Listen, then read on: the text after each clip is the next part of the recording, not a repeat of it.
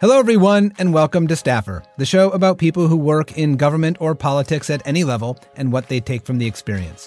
I'm your host, Jim Papa, a partner at Global Strategy Group and a former staffer myself. My guest today is David Castagnetti.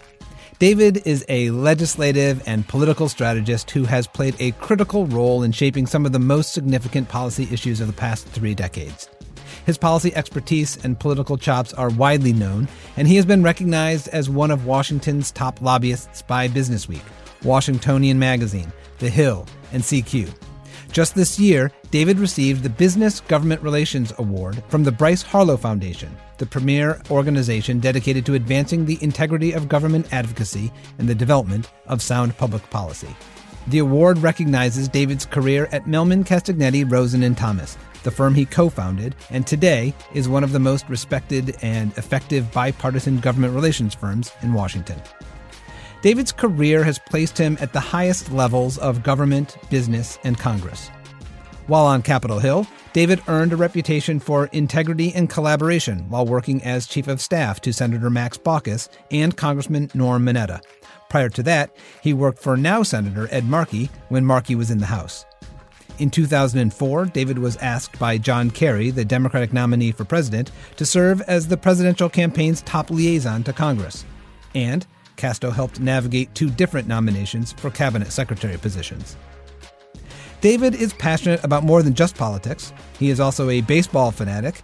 He is part owner of a minor league baseball team. And he's also passionate about mentoring young professionals. Literally, hundreds of people have benefited from his advice and counsel, and he is still mentoring staffers and former staffers. He can also be found advising CEOs, C suite executives, and speaking to boards and conferences across the country today. Casto is a friend, but before I got to know him well, I knew his reputation for thoughtfulness, candor, smarts, and his big laugh. I am so happy to have the opportunity to present our conversation to you. We recorded it on Friday, October 14th. I hope you enjoy it. David Castagnetti, welcome to Staffer. Jim, thank you for uh, having me. I'm very excited. It's always a pleasure to have a chance to chat with you. I look forward to it. Same here. I've been looking forward to this all week. Um, as you may know, week was I, that bad? That's right. One of the worst weeks I've had all year. And this has been the light at the end of the tunnel.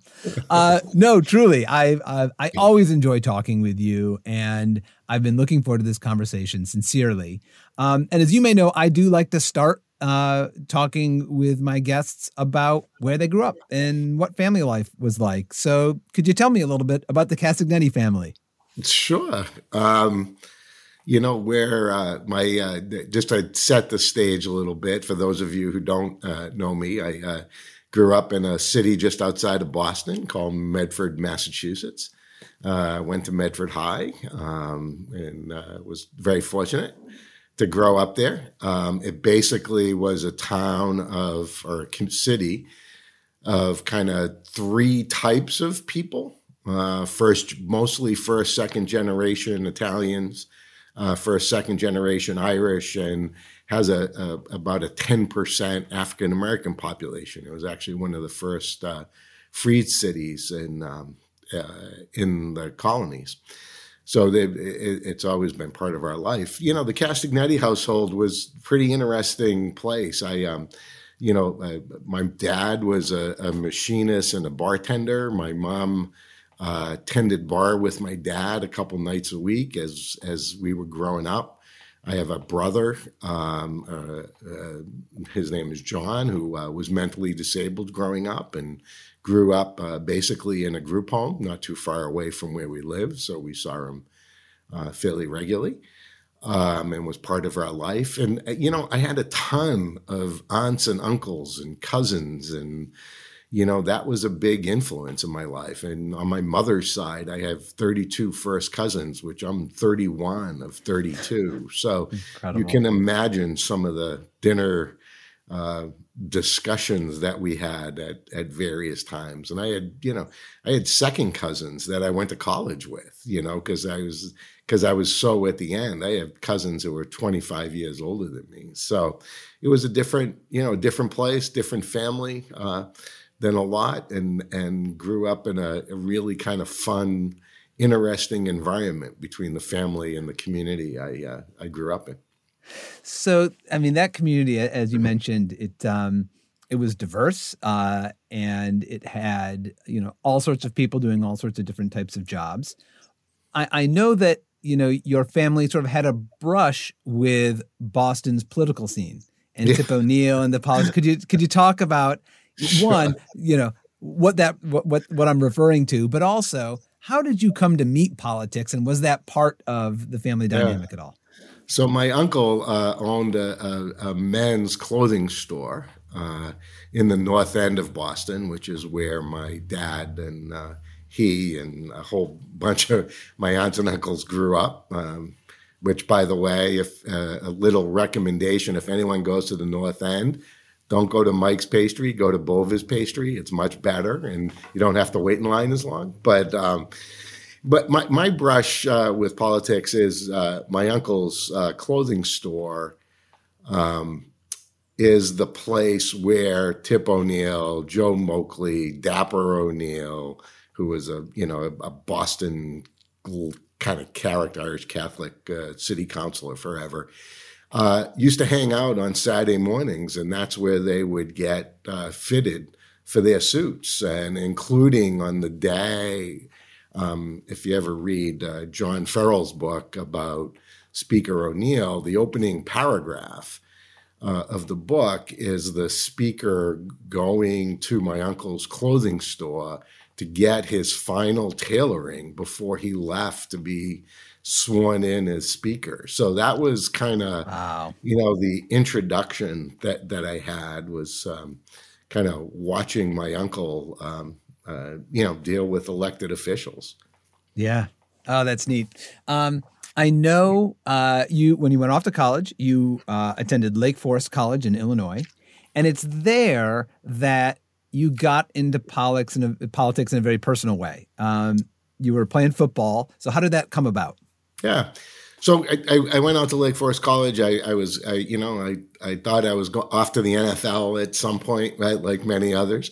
Um, uh, just kidding on that. But, you know, I, I was going to play and I ended up playing for a couple of years. And then, you know, I decided it was time to do something a little different. And uh, some of my friends uh, came to me and said, Hey, why don't you run for the president of the school? Um, uh, which I did and end up winning uh, a couple times, uh, both my junior and senior year, uh, in doing it. And it, it was uh, really fun. And one of the things that you know uh, I orga- helped organize um, was uh, a letter writing campaign for Pell Grants. Um, you know, there were a lot of Lake Forest students who were there due to Pell Grants, and it was an important piece of the school's funding, obviously, as well as it is for most higher institutions even today. Um, and began a letter writing campaign uh, to um, you know keep Pell, Pell grants in place. And uh, that was kind of my first introduction into kind of national politics, other than uh, local politics of Lake Forest College and the issues that confront every student, I think, college student at that time uh, as well. So you send off some letters and one of them goes to then Congressman Ed Markey, to which he replies, and it begins a dialogue between the two of you. So, yeah. Uh, you know, right? So, upon, so tell me how you actually connected with him and whether that was after you graduated or while you were still in school. Yeah, it's a good question. So, um, a little bit it goes back, Jim, even if we go back one step when I was at Medford High School, I had the, the, the privilege of being one of the captains of the state championship football team. Ah. And received this very nice letter for this then up and coming congressman uh, by name of Ed Markey congratulating me. Um, and interestingly enough, when I did the Pell Grant uh, letter writing campaign, uh, you know, because of course my mother kept the Ed Markey congratulations letter, you know, I happened to compare the two letters, and at, at, the last sentence of both of those letters, it says, If I can ever be of assistance to you, please contact me. And I was like, ah, that's a pretty nice offer. I think I'll take them up on it because at Lake Forest, I needed an internship uh, in order to graduate as part of my I was a what was called a local and regional studies major, and I needed an internship. And I was like, hey, it'd be kind of fun working in a congressional office. So I picked up the phone. I called him. Um, why he took my call, I still don't know the. I don't have a good answer to that, but he did say, uh, "Talk to Jerry Salemi, and um, we'll try to set something up." And lo and behold, um, you know, that summer I interned in um, what was then uh, Congressman Markey's district office, uh, which was kind of my first experience into into government and in, into politics. Well, you end up working uh, for Congressman Markey, and I mean, I got to observe Ed Markey when he was in the House uh, for about a dozen years. I was, you know, was when I saw him, and by then he was already like a senior House member, uh, very high up on energy and commerce. If you wanted to do anything in the area of energy or the environment, you had to work with Ed Markey, get his counsel, etc. Um, he also is such a talented pol. I mean, knows his stuff in substance, great sense of humor, amazing storyteller, knows the rules of the house. So he was one of these members who I really admired, even though I didn't get to work with him directly. What do you take from that experience about politics yeah. and leadership from being able to work with him so closely? That's, that's a great question, and and uh, Jim, I, I, the one thing I would say, I would even I've, been very fortunate to work for a number of different members and learn from each member. Um, and and with that, the the interesting thing to your point, I think I learned, you know, work hard, do your job, don't take yourself too seriously, be willing to joke around, think about what is the one or two lines that you really want to convey to people that drive home the message that you're looking to to drive home.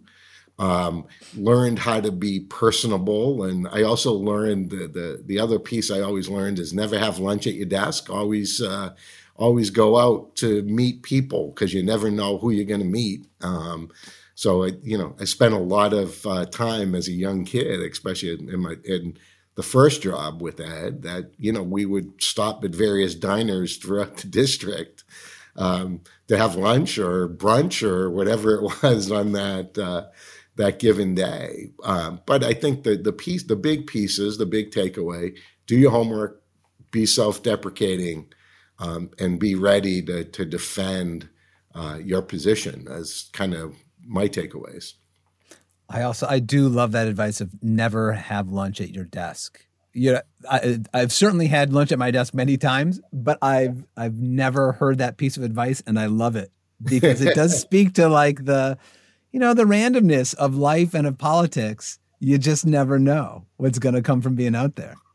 Yeah, you never know who you're going to bump into, who you're going to meet, who you're going to have a conversation with, right? What you're going to learn, yeah, uh, or what you may help someone else learn at the same time um, you know, it, it also might be, you know, part of the reason why I'm 20 pounds overweight is because I don't have lunch at my desk. Right? So. There's the walk. A walk is involved. um, okay, so you're serving as Congressman Markey's district director up in Boston. What brought you to Washington?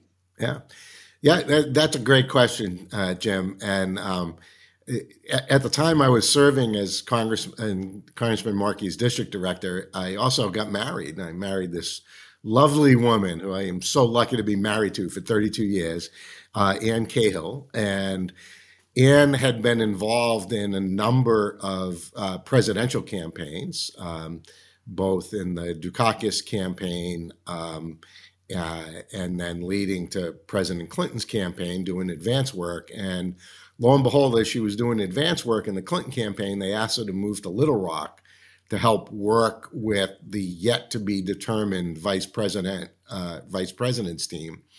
And lo and behold, she ends up becoming a scheduler for Mrs. Gore. So she moves to Little Rock. I'm in Massachusetts running Markey's district office. And lo and behold, we go five or six months without seeing each other. So I said to her, All right, I'm going to plan a trip. We're going to Marco Island. Uh, you're just going to meet me in Little Rock, and I will fly down from Boston and we and that's going to be our vacation, you know, because obviously we hadn't seen each other in a while. So lo and behold, that's what we do. Um, you know, and this is the day, you know, this is pre cell phones, right? So the only way you could get receive communication was you had to be on a landline. So Ann and I go out to the beach, we hang out, we come back into the hotel, and the red light is blinking on the phone in the hotel, right? Which probably a lot of you younger viewers have no idea what I'm talking about. Um, and so we're playing back the messages, and lo and behold, um, there's a gentleman uh, by the name of Michael Whouley who called Ann and said, "Hey, do you want to work on presidential personnel um, in in the White House and be one of the first employees in the White House on the day that the president is inaugurated?" Incredible. And so lo and behold, we're having this conversation, and I'm, and she's like, "Oh, what do I do and why?" And I was like, "This is like a once in a lifetime opportunity. We're going to move to DC. We'll be there three or four years. We'll go back to Boston, and you know, life's going to be great." So, and moved to moved to uh, DC uh, right from um, uh, from Florida. Never went home. I went back home. I packed up the house and. Um, we ended up settling in Glover Park, and I kind of came down, you know, without, uh, you know, a job. Uh, I was kind of, you know, still working for Markey, but kind of figuring out next steps. Um, but it was all because of Ann and the election of President Clinton uh, that we moved here. I love it. Well, that brings me to my next uh, question. Another legend that you worked for was Norm Mineta. Um, and for those who don't know the late, great Norm Mineta, I mean, he was beloved. He served in Congress for two decades. He was also the first person of East Asian descent to serve in the cabinet. Um, this is also unique. So he served as Commerce Secretary under President Clinton. And then he's one of those rare people to not only be cabinet secretary for two different agencies, it was for two different presidents of two different political parties because President George W. Bush asked him to serve as Secretary of Transportation. Um, you were the Congressman's chief of staff. When I say that he was like, you know, beloved, he really was. And and that is a that is rarefied air. I mean, members of Congress, elected officials, they can respect each other. They can be, you know, they can not like each other or not respect one another. And he was well liked and well respected. What what was it about him that made him so special? Yeah. he he um, and just a, a, as a side note, Jim, as you know, he recently passed away uh, as well, and it was you know a, you know a sad day for all of us um, who loved him, and I think and and it, it is interesting um, the the DC service, if I may, just for one second. The DC service was um, at United uh, Methodist National Church here on Nebraska Ave up by AU. And there, there, there were a thousand people in the church, and those thousand people all thought they were his best friend. Yeah. You know, I mean, that is just the uniqueness of who he was. I, I think to me, there are a couple of things about him. One, he always had time for people always had time for you. Uh, he constantly, um, a, a, another person who was kind of always out on the hustings and kind of talking to people and learning and and the great story I always tell is I if if I may Jim is um, the first time I went to Silicon Valley after taking the job Norm and I were going to then meet the the CEO of Hewlett Packard and Norm's at the front desk, and of course, Norm knows the receptionist, right? I mean, it's classic Norm. He went to high school with her brother, and they're sitting there having a conversation. And all of a sudden, the CEO of Hewlett Packard comes walking downstairs and to greet Norm. And Norm is in the middle of a conversation. And you know what? He wasn't leaving that person at the front desk until he was done. And it wasn't because it was a DC power play at all. It was because, you know what? He was focused, he was engaged in that conversation, and he wasn't walking away from the middle of a conversation that he was having. You know, very in many ways, you know, very you know President Clinton esque, right? Like you were the most important person um, at that moment, and you know, from him, you know, learning to be respectful to everyone, which I think my parents also instilled in me. Um, that it didn't matter what title you had; it mattered that we're all human beings and we all have unique needs and I think that's what made him special, right? And to your point, as a leader in Congress, not only was he a leader in as, as Secretary of Commerce and Secretary of Transportation, but he passed bipartisan legislation that would end up affecting both departments. He clearly was a leader in civil rights that um, uh, you know, kind of, uh, you know, ahead of, of, of a lot of the discussions that we're having today and, you know, led the effort for reparations to Japanese Americans who were interned uh, during World War II. Um, so as just an amazing leader. Yeah. I'm sorry. I didn't mean to interrupt, but I said as he was, right? He and his family, mm-hmm. right? And, and famously, Correct. he, I mean, there there are so many stories that I've read that have come out of that, but one of them is that while he he was at he, he was interned at a camp in Idaho, and it just so happened Wyoming. that I'm sorry, Wyoming. Wyoming. Thank you, thank you, Wyoming. Yep. Uh, uh, as a young boy, uh, future Senator Simpson uh, was a part of a Boy Scout troop, right? Why don't you tell the story? Yeah, so you know, it, it is a funny story. So uh, the, the Norm is forced on a train from San Jose to Cody, Wyoming, um, to the internment camp. And as he said, it wasn't much of a camp because the gun towers were turned inward, not outward, you know. Um, and the local Boy Scouts decided they were going to, uh, the Boy, Boy Scouts from Cody, Wyoming, were going to come in and spend the day with their counterparts uh, in the Japanese American community ends up happening that uh, the two boys who end up sharing a tent are Norm Mineta and Alan Simpson. and uh, you know the two of them both have a little streak and they tell a little story about building i i'm not a boy scout but building around their tent a, a little uh, moat kind of thing so the water ran away and ran into someone else's tent that they didn't particularly like you know?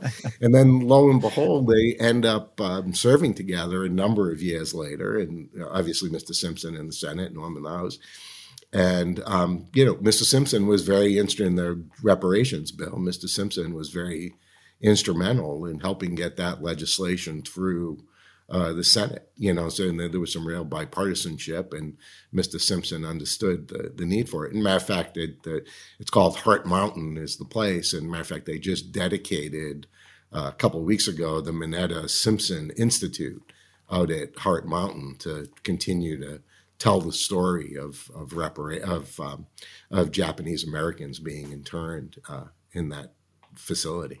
Wow, I did not know that.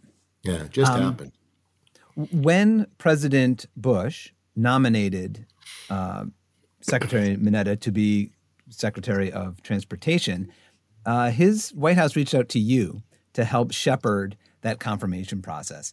Um, I've I've had the opportunity to see people you know go through that process but i have not sherped them as it's known through that process. So can you describe what that process looks like? Yeah.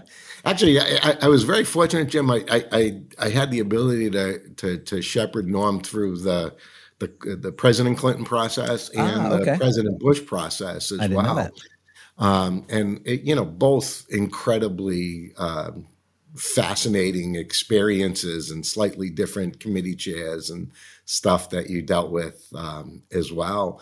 Um, and uh, you know, it, it, I, I, will say in all the meetings that that I had, that the one that was most interesting was um, Senator McCain and Norm Mineta. Right, you had two heroes of different eras, two American heroes in very different ways, obviously, but um, it, it, was an interesting uh, conversation, just the respect that they had for each other because of what uh, they, you know, went through in their own lives.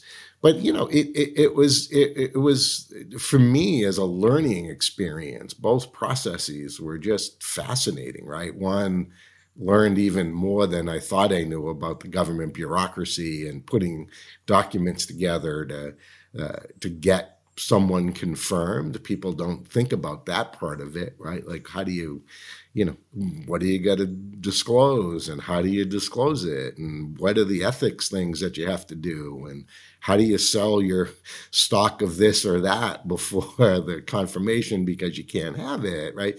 Like, there are all these processes that, um, go into in, into place um, beyond kind of all right how do you start to count the votes and what's the mission of the being the secretary uh, going to be? Um, and again to your point that you raised earlier the historic nature of it on top of it right? I feel very blessed that i was certainly helped a, a piece of history allowing the first asian american to be uh, confirmed uh, as a cabinet secretary um, that, that's a big deal. Um, and to, to, have played a, a, minor role in that is is a big deal. And I think to your point on on President with having the ability to deal with President Bush, and I, will give credit both to to Markey and Mineta on this because both of them were never afraid to reach across the aisle in order to get done what they needed to get done um,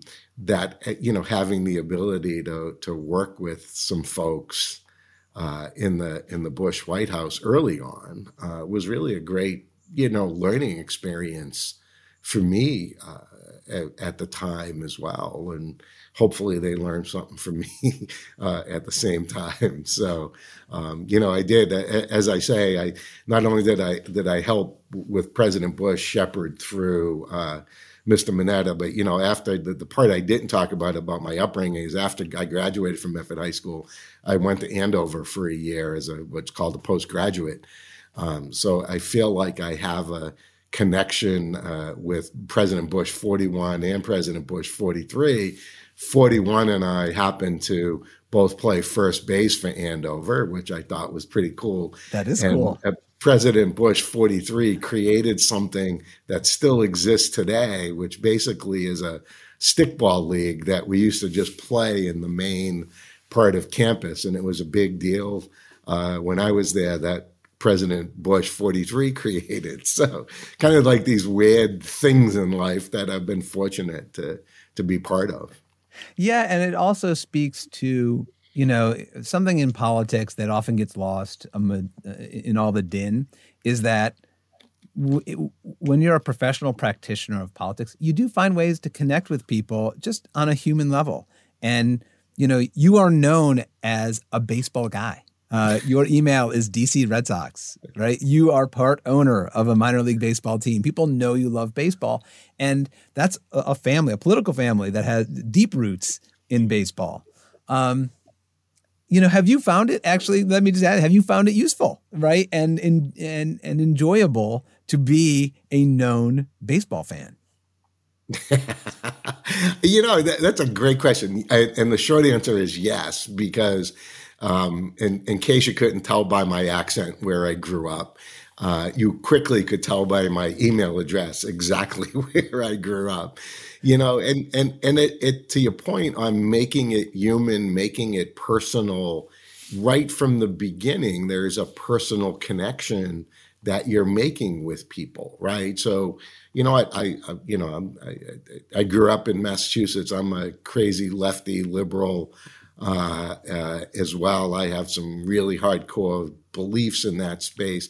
But on the other side of it is it, it, it makes it pragmatic, right? Because I can connect with people on a personal level first and then help kind of try to do my best to persuade people to believe in you know the issues that I believe in, uh, or conversely, clients that that help uh, pay the bills through the years to to do it. But I think engaging someone in a personal conversation first is always an important piece of the job that we're in because at the end of the day, it's still a people business, right?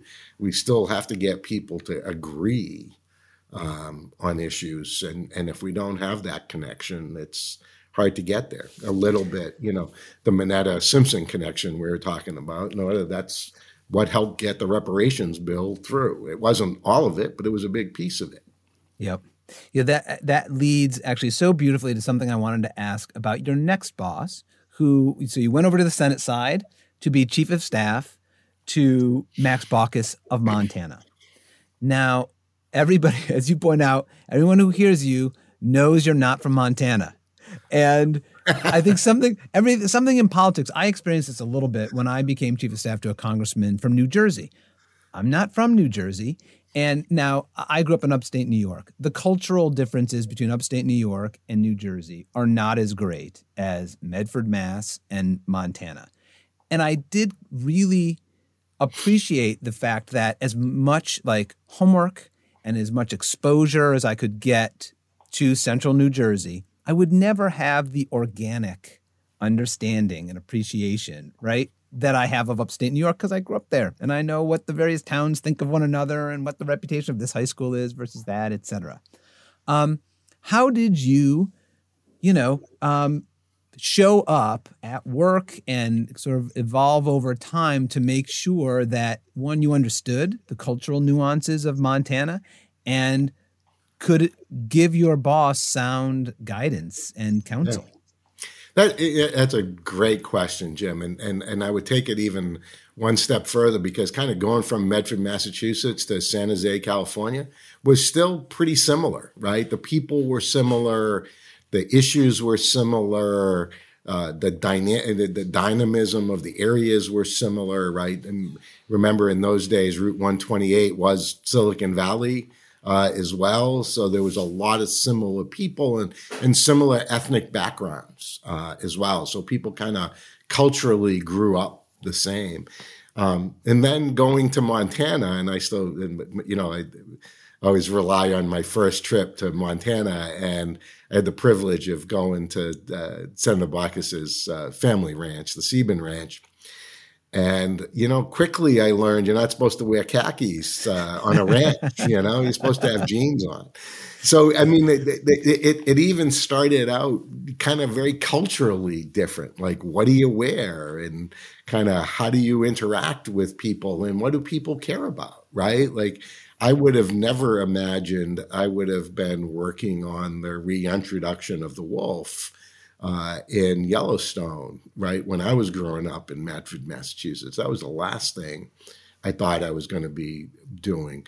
But I, I, I think, though, to, to, your point, Jim, in the way that I learned uh, was not only obviously talking to Senator Baucus and kind of his kind of close in friends, but relying on other people on the staff to kind of help bring me up to speed on more the cultural side than kind of the policy side. You know, we're all reasonably smart enough people to understand the policy. But the question to me is how do you deal with the politics and how do you deal with the fact that, you know, farmer didn't want to lose his cow to the wolf that was being reintroduced? How, you know, th- th- th- there's a lot of um, livelihoods, right, that are dependent upon that and and that was you know a real unique experience to me. And and the, I was very fortunate at the time the gentleman who was the state director is a guy named Doug Mitchell. I was just one of my best friends in the world. And you know anytime I had a question like that like I do I would just pick up the phone and call Doug and like Doug all right like what do we do? You know what do we do here? Help me out. Because it's not instinctually the way I would think. I actually had to think and understand what was going on versus with Markey and Mineta, it was totally an instinctual thing. And the way you, uh, you know, the way I grew up was like, oh, yeah, of course, this is what we're going to do. Um, and, you know, obviously the, the, the third rail certainly in a lot of democratic politics is the gun issue right? And learning that by working for someone from montana when you know the, the you, you learn how to handle a rifle or a gun at a very early age right? Nothing i ever experienced in my life um, but again it's a, one of those cultural issues that you you you figure out uh, at some point. Yeah. Well some of the qualities that I've noticed in people who, like you, are so successful and good in this business are, you know, listening, um, asking questions, being observant of how people are reacting and behaving, right? And have just having all of that humility to do those things. Because at the end of the day, what we're we're in the business of of trust. Somebody, you know, if you're going to persuade anyone of anything, just to be open-minded to what you're trying to bring to the table, you need to earn their trust that you have a connection and you care about right them, their families, their states, etc. Um, and that's you know, it, politics doesn't have that reputation, right? And, and like the TV version is like people and you know who are really uber confident, but it's actually a humility that I have found leads to genuine success. But back to culture for a moment. Let me let me ask you about another kind of cultural uh, divide you had to cross that wasn't quite as big geographically, but is important in Washington. And that is the difference between the House of Representatives culture and the Senate culture, because you were also navigating that. So, yeah. you know, for people who haven't worked on both sides of Capitol Hill yet, you know, what if you're going from the House to the Senate? What might you tell a young staffer to anticipate? Yeah. That that's a great question, and, and I think Jim, you know, the, some of the difference between the House and the Senate. One is obviously just the way their institution is set up, right? The House is totally set up for the majority, the Senate is totally set up for the minority, right? That's just the fundamental question. But but but I think to me, organizationally, what I learned through the years is the House is still set up because you don't have that as large a staff for the most part, unless you're a committee chair that that is responsible for a whole bunch of other people but that's a different set of issues. But in the personal office you know you, are probably managing somewhere between 18 and 20 people right? And that's for most people if you're a talented manager and understand kind of what makes people tick you can manage that right then all of a sudden you go to the Senate, and I worked for a small state senator, and we had 60 employees spread throughout, you know, five, six different offices. All of a sudden you had to respect processes. You had to trust other people's judgments who were part of the decision making process. And, and you learned organizationally that it's just harder to, to kind of get things done because there are more moving pieces to it, right? So beyond the the just the the way the institutions are set up, the because of the funding, the organizational structures are completely different between the two, which I think people don't recognize. Um, the last thing is a as as my first day on the job in the Senate, and I was happened to be sitting there with a the, the gentleman who was the LD, a guy named uh, Mark Smith. And all of a sudden, you know, the bells go off in the Senate. And to me, that means, all right, it's time to move. And Mark's like looking at me like I got 10 heads. Like, you, these things don't matter in the Senate, you know? So there are like some of these crazy little things that are that are very different uh, as well uh, beyond the, the, the structural part. Yeah. So you you had the opportunity to be chief of staff to several members. I mean, you've managed people throughout your career. Um, what, in your mind, separates the outstanding staffer from the very good? Yeah, that, that's a good question. I, I I start out by saying what separates the outstanding staffer from the good staffer is the, the outstanding staffer is willing to do anything that is asked of him or her to do right? These organizations at the end of the day are pretty small. You rely on people who are good to, to get things done. You do have to be at, um, uh, even in this day and age, I think you have to be at, at, at, the beck and call of the member and the unique needs of the, the chief of staff and the LD and the press person that, that come up. Um, that to me is what separates it. And it, it also shows to me that, you know, you want to learn and do things that, you know, others may not necessarily have the opportunity to do because you're seizing the moment um, that's in front of you uh, versus, well, this is kind of not in my lane. You know, starting out when, you know, I'd run to McDonald's to go get coffee, I didn't think that was part of my job description. But you know what? When I went to get coffee, I did it as good as I could do it because that is what was giving me the unique opportunity to to to be part of an organization and hoping to develop those personal relationships as well as kind of you know again show off our intellect at at various points uh, of our life yeah here here um, I want to get to your private sector, but before I do, there's one uh, political experience I really want to ask you about, and that is in 2004. Okay. You, uh, John Kerry, was the Democratic nominee for president, and he asked you to be his liaison to Congress. So you're working for the campaign, but you are his liaison to all the senators and House members, et cetera, who want a lot from any presidential campaign um, including the opportunity to give their advice uh, to the candidate and his team, et cetera. So, can you can you just talk about that role uh, because it's it's one that's you know not many people get to do it, and it's very unique in politics because it only comes along every four years. Yeah. Um, wow you know what a learning experience right so it was myself and i was very fortunate to convince broderick johnson to uh, who now runs Comcast, to to join me, um, and we were, you know, kind of a, a, dynamic duo in in many ways, and really complemented each other, which was huge, right? Because think about to your your point, like there were a lot of um, uh, how do I say this nicely? You know, a lot of egos and personalities that we had to to deal with, and so it, it was our job every week. Um, as much as we dealt with incoming from members every week, uh, we would go to the House uh, caucus or the Senate uh, uh caucus and have you know breakfast in the House case, lunch in the Senate case, and talk about what was going on in the campaign, right? And and to your point, right? There was a, a lot of advice given. There was some advice that was taken.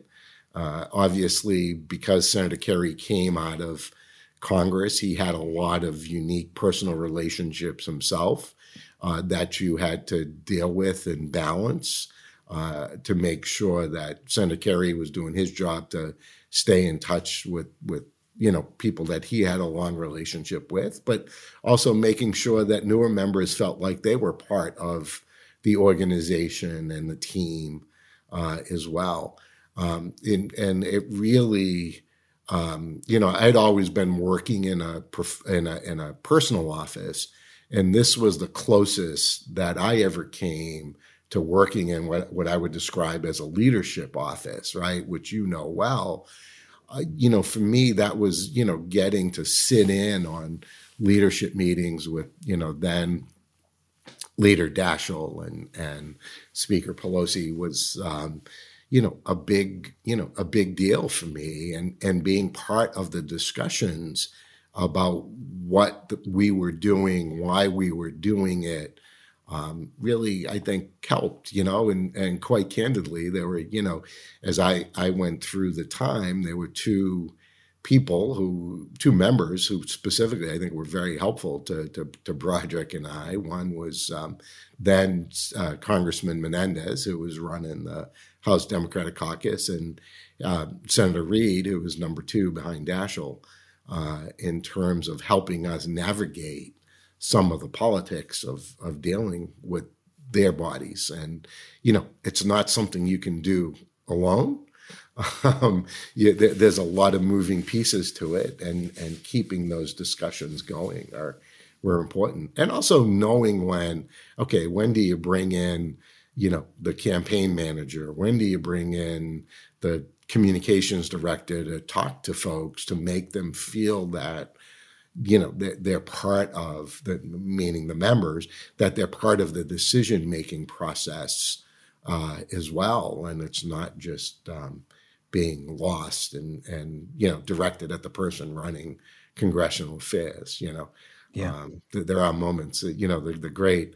Uh, the, the great learning lesson I had is one of the things we did, as you know, um, is allowed for a number of members to speak uh, at the convention. And uh, one, uh, for whatever reason, I, I, will never forget one member who will go nameless. Uh, something happened internally, and he got dropped off the list. And that just wasn't, yeah, it wasn't a it wasn't a good moment. Um, one, it doesn't reflect well on the organization as a whole, and you know, you're the person who has to deal with it uh, to kind of say, "Hey, sorry," and here's you know what happened, and try to be as candid um, as you can. I mean, one of the things we didn't talk about that that I've learned through the years is, you know, don't lie, tell the truth. It's better to deal with the Always. issues head on. Don't don't sit there and deal with the spin. Deal with the reality of what happened. Um, it, it, it's hard in the short run, but in the long run, people trust you and respect you all that much more because you're being direct uh, yeah. with them. And you know, eh, hearing you talk about that role, you know, it sort of reminded me that there aren't that many staffer roles where you are at the table directly with the principals, right? I mean, you still had a principal except that principal was John Kerry, the nominee, who was traveling all over the country every day, 20 hours a day. And as his representative on Capitol Hill, you were the person who members were going to directly, almost as the as they would have, right, had Senator Kerry been there uh, himself. And even high level leadership staff are still seated on the wall or standing in the back of the room, right? That so there is a there's a qualitative difference and a uniqueness about the role that you had.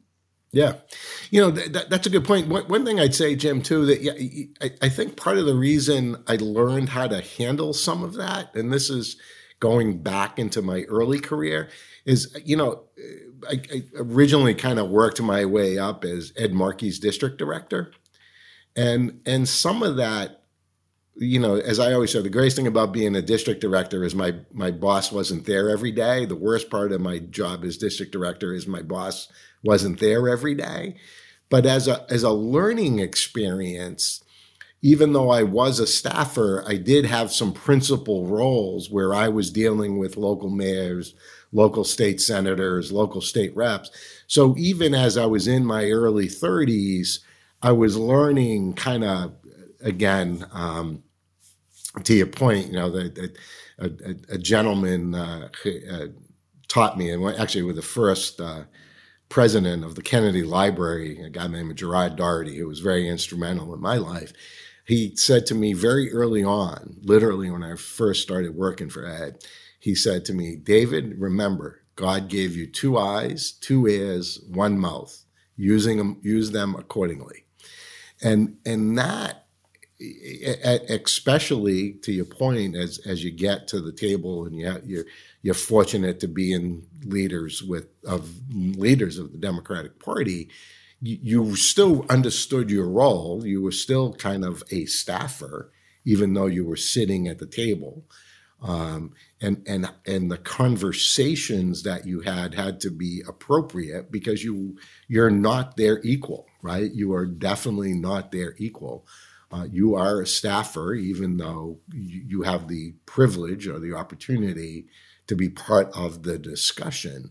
And, and figuring out that constant balance is, uh, you know, is a, is a, is a challenge, right? Um, and you know, you we we these jobs are great when everything's going well, and they're hard when things happen, and yeah. you have to be able to work your way through both. Yep. Well, I also love that uh, it is so analogous to being a district director, uh, which I hadn't thought of, but it really is because that's when you are your boss is out of town and you are dealing with all the you know all the principals of the community. Um, I I do now want to get to your private sector career because um, David, that's how I first met you. Was you were you know already an extremely respected and well known lobbyist downtown when I first met you years and years ago. Um, And just recently, just this year, um, just don't you, say how long ago we met. That's all I ask. I won't. I won't do it. but you you were uh, recently awarded the highest recognition for uh, for achievement over a lifetime and excellence in the field by the Bryce Harlow Foundation, which is dedicated to advancing the integrity of government advocacy and increasing understanding of its important role in the development of sound public policy. You have exemplified that so through and through, and I'm really an admirer of how you've built a business and conducted your business. Um, and and yet we both know lobbying the term lobbying also carries baggage right and what you know what you received a lifetime award for was integrity and informing public policy so for anyone who's you know listening and wondering whether they want to be a lobbyist or you know should they be a lobbyist what does lobbying look like when done well? Yeah. Good question. So I, can, can i start with a little side story on that? Absolutely. Uh, my youngest, uh, my oldest son, Andrew, um, came home from uh, high school one day, and uh, we would call it a civics class. They have some new term for it that they use. And we were sitting at the dinner table and we were having this conversation. And he said, Hey, dad, today we talked about special interests and kind of what's special interest. And we talked about lobbying and all that. And I said, Oh, I said, hey, Andrew, that must have been interesting. I said, You must have had a lot to add. And I'm sure you said that your dad was a lobbyist. And his reaction was, no, I wasn't, you know, I'm not going to talk about you as a lobbyist. My friends won't like me, you know? Oh, so I mean, it's, oh, a meatball pitch. Like, you know, so, so there is, um, you know, to, to your point, right? There, there's a lot of misinformation that's out there about people doing their jobs, right? And and I think to me, it goes back to Jim, what we've been talking about is tell the truth, right? Understand where your client's coming from, understand where the opposition is coming from, be respectful of what the opposition has to say, have your answers ready for what the opposition has to say, but do it in a truthful manner and don't don't lie, don't deceive people, be straightforward. Again, living in that moment, uh, which may be difficult, don't shy away from it, right? And I think to me that's the piece, right? People get caught up, right? We're we we're surrounded by a number of type A personalities in this area. Everybody wants to succeed. And you know, sometimes you only succeed by not accomplishing what you have, you know, your goal, because you, you you're you're straight and honest about what's going on, and you know, it, it, it's part of defining who you are and your character. And, you know, as I say, especially in the, you know, as I know you've done a number of different people who have different backgrounds in government affairs, some at companies, some at communications firms. You know, one of the things about lobbying that people forget is it's very transparent. You want to know who my clients are? Go look it up. You want to know what issues I worked on? Go look it up. You want to know how much I got paid? Go look it up. It's all there. You know, so to me, like part of that transparency that takes place, there, there's not enough credit given to it.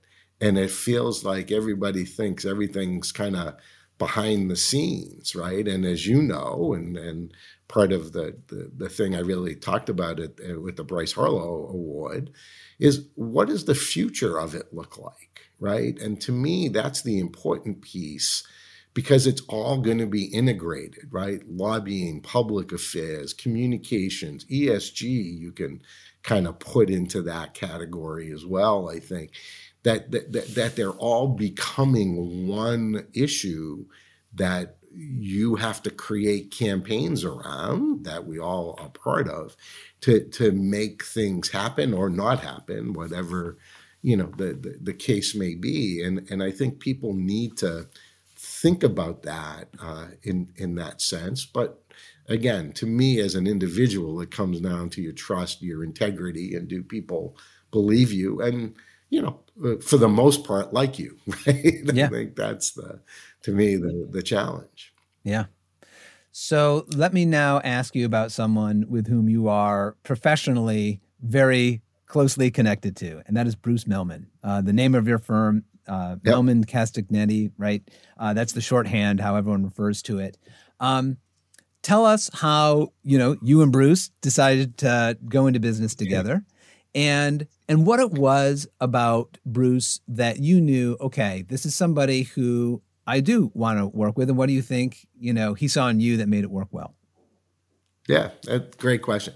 Um, so uh, when I in between Baucus and and the Kerry campaign, I worked with a, a couple of gentlemen uh, by name of Dave Bockorny, Jeff Bergner, and Chuck Brain.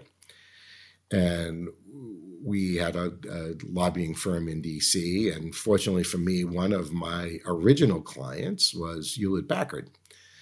And um, Hewlett Packard is a guy by name Eben Tisdale, who was, if you ever read the book The Lobbyist, he's kind of the guy who's profiled in it. One of the first Silicon Valley uh, lobbyists that that existed.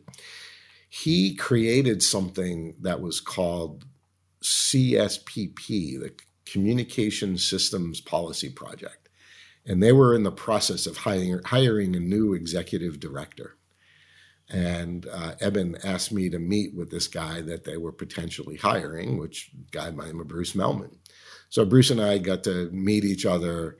Uh, we worked on a couple of issues together, and then lo and behold, I uh, had the opportunity to go to work uh, on the Kerry campaign. So I left firm I was at, and um, kind of you know was doing my thing and one day the phone rang and Bruce said, Hey, uh, what are you doing? I said, Well, hopefully kicking your brother's ass. As you know, his brother was running the, the Bush campaign at the time.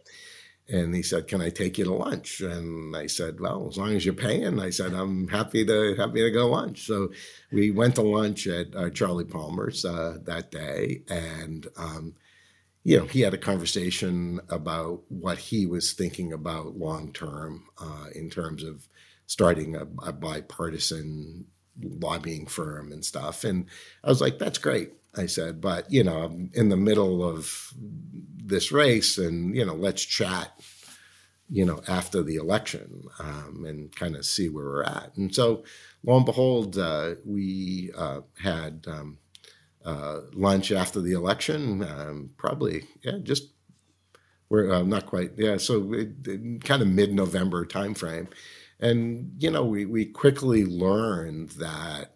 Um, one, we uh, you know had a respect for policy and understood policy, and you know, kind of what our strengths and weaknesses are really kind of complemented each other. And the most interesting part, and I think what's made it work the best, is that we our uh, you know our bottom lines were the same.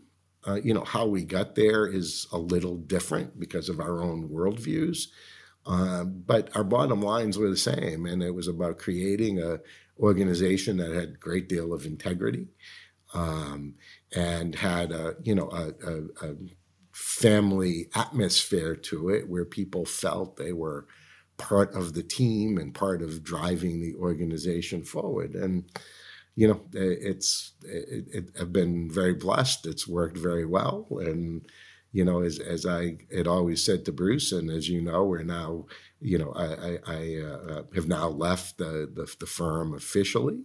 Um, and you know we're you know as i said to bruce when i was 60 it was time to do something new and now i'm kind of getting ready for the next phase of David Castagnetti's life and uh, what that holds in the future. But it was an incredible run. I mean, we're 18 years together. That, that's a long time uh, in in that business um, uh, of doing oh, it. And, and and you've built something that is not just so successful, but so well respected, and you've filled it with people who share the values and vision that you and Bruce also share. And I know how important mentorship has been to you um, throughout your career. making sure people develop and are getting both out of their current jobs what they want, the skills, the experiences, et cetera, and can reach for that next thing, um, you know, whatever that may be. And I personally am so excited, uh, you know, to learn that w- what comes from your next phase, like what you decide to do. Um, I I'm coming up here on the top of the hour, so unfortunately, I really only have time for one final question, and I know it's a hard one, but I have to put it to you. If I'm able to raise the money and build a Hall of Fame for staffers and put it on the National Mall, who would be your nominee to the Staffer Hall of Fame? Ooh, that's a tough question. I, uh, so, I, can I give you three potential nominees? Yes, I'll take because they represent different eras. Yes. All right. So the one, um, the the one who is who is uh, uh, kind of I grew up with and I learned a lot from uh, was Joel Johnson. Yes. Interestingly enough, he understood the relationship between leadership staff and personal staff and was really instrumental in kind of being that link when I was in the Senate. And I think that's very unique. Uh, the other two are, are current day staffers. Um, and the two are uh, Alexis Covey Brandt, who's at who's Steny Hoyer's chief of staff, and Brooke Scannell, who is Katherine Clark's chief of staff. I think the two of them know how to not one deal with their bosses and their unique needs of their bosses, but they also understand how to deal with the the House Democratic Caucus and how to get things done in a very unique, smart way. So those are, I, I think, kind of choices of uh, like one done by the uh, you know the the the, the old timers club, and then one done by uh, kind of bringing in the new talent. Those are fantastic nominees. Um, and David, thank you. I mean, I, have really enjoyed uh, being able to talk with you as I always do. And truly, congratulations for the recognition uh, from the Bryce Harlow Foundation, as well as for all that you've built and been able to experience and contribute to the country. So thank you.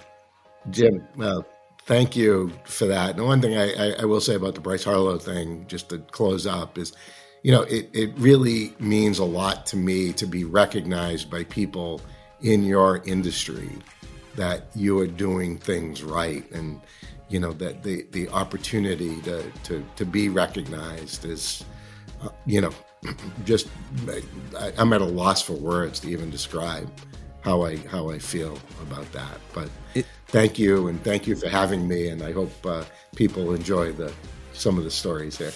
I know they will. Thank you. I want to thank you all for listening to the only show created for and about the people who work in government and politics at any level. I do have a quick favor to ask. Please follow, subscribe, and like the show on all of your favorite podcast platforms. Positive reviews are everything in this business, I'm told. And make sure to sign up for episode alerts at staffershow.com and check out Staffer Show on Twitter, Facebook, Instagram, and LinkedIn. Thanks all.